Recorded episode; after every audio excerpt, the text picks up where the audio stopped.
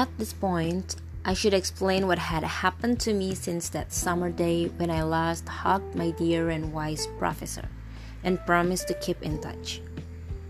Well, I didn't keep in touch. In fact, I lost contact with most of the people I knew in college, including my beer drinking friends and the first woman I ever woke up with in the morning. The years after graduation hardened me into someone quite different from the strutting graduate who left campus that day, headed for New York City, ready to offer the world his talent. The world I discovered was not all that interested. I wandered around my early 20s, paying rent and reading classifieds and wondering why the lights were not turning green for me. My dream was to be a famous musician. I played the piano. But after several years of dark, empty nightclubs, broken promises, bands that kept breaking up, and producers who seemed excited about everyone but me, the dream soured. I was failing for the first time in my life. At the same time, I had my first serious encounter with death. My favorite uncle, my mother's brother, the man who had taught me music, taught me to drive, teased me about girls, thrown me a football, that one adult whom I targeted as a child and said, That's who I want to be when I grow up, died of pancreatic cancer at the age of 44. He was a short, handsome man with a thick mustache, and I was with him for the last year of his life, living in an apartment just below his.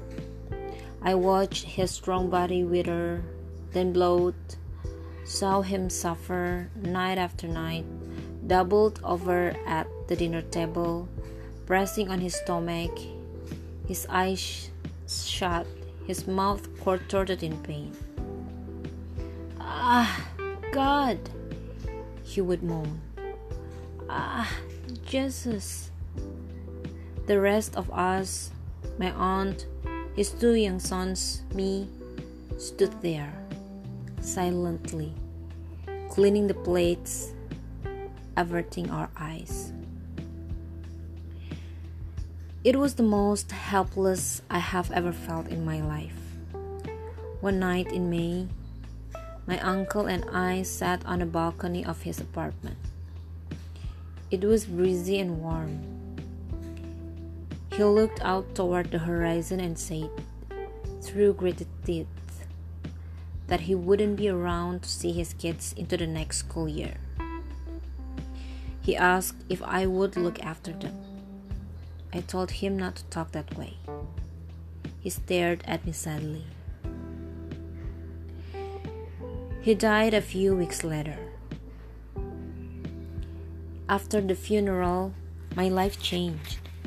I felt as if time were suddenly precious, water going down an open drain, and I couldn't move quickly enough. No more playing music at half empty nightclubs. No more writing songs in my apartment. Songs that no one would hear. I turned to school. I earned a master's degree in journalism and took the first job offer as a sports writer. Instead of chasing my own fame, I wrote about famous athletes chasing theirs. I worked for newspapers and freelanced for magazines. I worked at a pace that knew no hours, no limits. I would wake up in the morning, brush my teeth, and sit down at the typewriter in the same clothes I had slept in. My uncle had worked for a corporation and hated it. Same thing every day. And I was determined never to end up like him.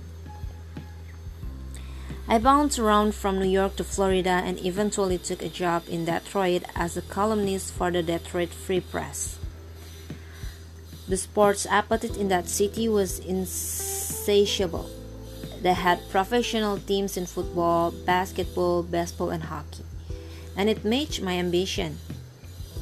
In a few years, I was not only penning columns, I was writing sports books, doing radio shows, and appearing regularly on television, spouting my opinions on rich football players and hypocritical college sports programs. I was part of the media thunderstorm that now soaks our country. I was in demand. I stopped renting. I started buying. I bought a house on a hill. I bought cars. I invested in stocks and built a portfolio. I was cranked to a fifth gear, and everything I did, I did on a deadline. I exercised like a demon. I drove my car at breakneck speed. I made more money than I had ever figured to see. I met a dark haired woman named Janine who somehow loved me despite my schedule and constant absences. We married after a seven year courtship. I was back to work a week after the wedding. I told her and myself that we would one day start a family, something she wanted very much. But that day never came.